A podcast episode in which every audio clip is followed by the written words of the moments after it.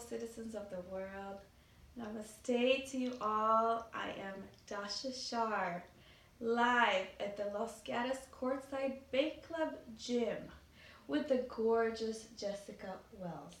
Welcome to the studio, Jessica. Thank you. It's a pleasure to have you here. Um, I am honored to be here with Jessica because her and I bonded a few years ago over a similarity, which was um, our past. So today we're going to go ahead and open Pandora's box, and maybe something from our past will resonate to one of the viewers, and maybe somebody out there will find a way to heal their past because we're here today talking about it. This is the Speak Up Revolution. It's the mind, it's the consciousness. It's all about speaking up and becoming free from the past. The only way we can become free is by speaking up. So that's what I want to encourage everybody to do because our problems are not ours alone.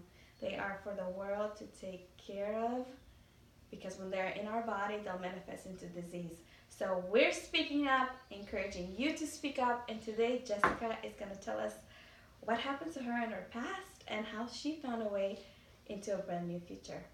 So, so happy to have you here. Thank you. So happy. Oh, you're already getting really emotional. I'm so excited. No, not yet.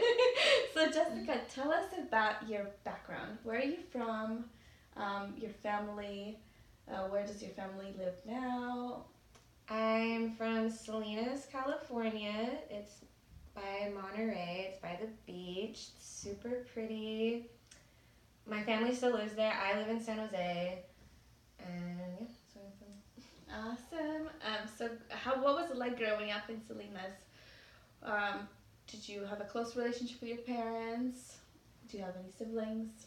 My parents split up when I was very young. I was about two years old. My mom had me when she was very young. She was 15. Wow. I know, and she was from she was the youngest of 13. Her mom passed away when she was about four, so her dad did everything for all of them, and it was. It was a really rough time. So when she, by the time she had me, she had a lot of stuff going on. Whereas my dad, he was just like a little angel. He's always been he's always been an angel in my life.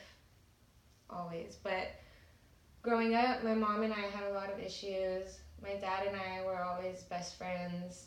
But mm-hmm. they were separate and so I had my stepdad, so I had my sister and my brother, and I feel like they had such a separate life from mine and sometimes I would feel so like resentful. So it was hard for my sister and I growing up. Now my brother, he was very, he was born when I was about 17. So Wow.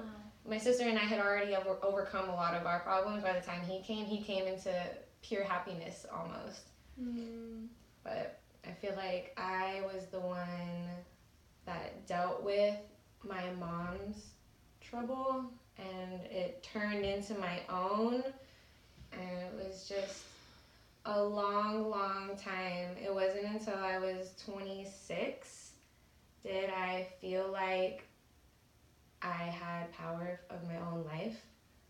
And i feel like it's a long time to live. I felt like um, almost like a baby when i finally realized like this is my life. I don't need my mom to tell me even though like she did her best. What are you gonna do? Like nobody tells anybody what to do. Like she didn't have a manual. She didn't have a mom to guide her. So she did her best what can you do This is, exactly what I say. Like uh, parents, you know, when they become parents, we interrupt their single happy lives, and we expect them to love us the way that we need to be loved. But there's no manual. They don't teach you this stuff in school. You know, they teach you other stuff, but they don't teach you how to uh, raise a child and how to give it proper love the way that it's Mhm. supposed to be. He or she's supposed to be loved.